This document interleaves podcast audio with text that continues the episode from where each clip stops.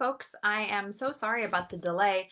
It turns out that my version of Chrome is no longer supported by uh, Facebook Live, so I had to restart and download a whole new one. So, my apologies for that delay. Um, as I said, uh, my browser for some reason wasn't supported. So, if you're just joining us, you're just in time. If you aren't able uh, to see it live, it'll be here for you whenever you end up joining us. As always, I would hope that you um, would leave your comment in the comment, your name in the comment section. Caroline, lovely. It's so nice to see you. Um, just so that we know who we're holding space with, um, that we can join together in spirit and in prayer. It's a beautiful day here in Middlesex, even if a bit chilly. I don't know what it's doing up there in Burlington, but maybe your spirit is feeling a little bit springy as mine is. And uh, if that's the case, I'm glad for it, and I hope you bring that joy into a spirit of prayer. So settle in right now.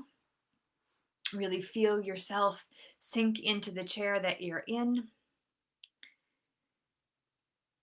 Take a deep breath to allow the spirit to flow. Let us be together in prayer. God, it is a time of reopening. We hear the word so much around us reopening. And we ask that it might apply to our spiritual selves as much as to the economy, or the businesses around us, that this might be a time where seeds planted in the long winter might start to crack open. we ask that that might be true, even if it means that we ourselves are cracked open. We are frustrated, God. We know that this is an endurance race. And we feel like we're approaching the finish even if that's not quite the truth. The bulbs are starting to pop up around us. We are putting seeds into the ground. The sun is in the sky for longer and longer periods, and we are itching to be outside at all times to do normal spring things, picnics and walks on the lake, brunches and proms and graduations. It just feels, God, like this should be a time for opening up again after the winter. But we know that it isn't quite like that, God, so we want you to help us do this well.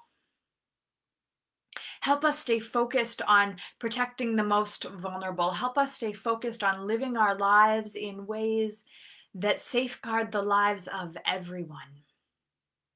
Wearing our masks and staying apart, it's hard and getting harder, God. Some of us have been alone for two months. Some of us have been working non stop for two months. And the end date, the idea that there isn't an end date, feels like too much.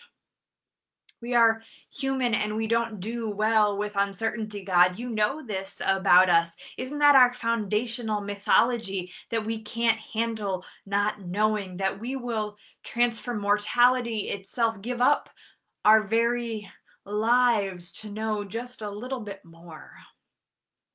To avoid staying and waiting in this liminal space, the not yet. We want the next step, the next step, just one more, God.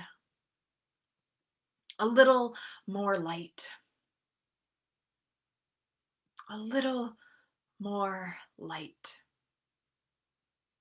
The poet Billy Collins writes that the past and the future are nothing but an only child with two different masks. And we are looking, we know, to the future with projections of the mask of the past. In the circle of time, we are fixed in the spot where we are. We want that circle to be smaller than it is, God. We can only project as far as what we have known. So help us understand that we are part of a much bigger time, a much bigger timeline that your time and our time are not the same. And while we feel that we have been doing this forever, we have only been doing this for a blink in your eyes. That things like this have come and gone, and we have emerged stronger. Help us do that now.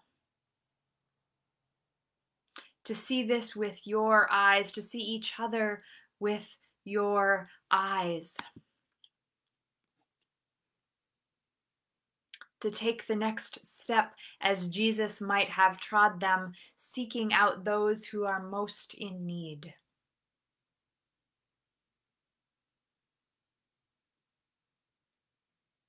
And so we gather impatient perhaps, but also grateful for the ways that we have been able to come together as a community here in Vermont. Grateful for the blessings we see emerging around us. Grateful that we are going to be able to get quilting fabric in the next week. Grateful for the ways we have been able to see one another, see even if it is through a window. Carolyn, I know that is the way you have been communicating with your mom. We are grateful, God. And we ask that our timelines might sync up with yours. That we might see with the eyes of gratitude, with the eyes of hope that waiting implies. And God, I have been hearing in my head all day the music of Easter, in particular the word Alleluia.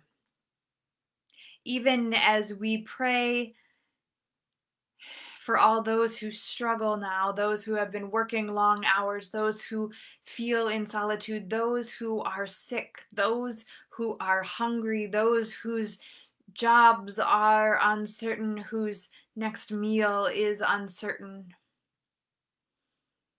We ask that you might help us see your will, that we might care for all of those who struggle in your name, that the whole world might whisper Alleluia together. And so I'm going to end this time of prayer together with a piece of music that speaks to me each time I hear it of your presence. Calvin Hampton's repeating Alleluia. We ask that it might be a song that our soul learns to sing, not simply now as the sun shines, but even when we struggle.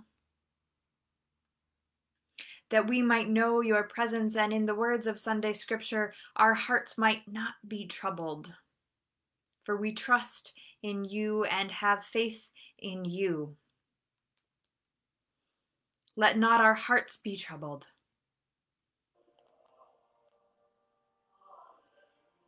Let us pray together. A repeating Alleluia.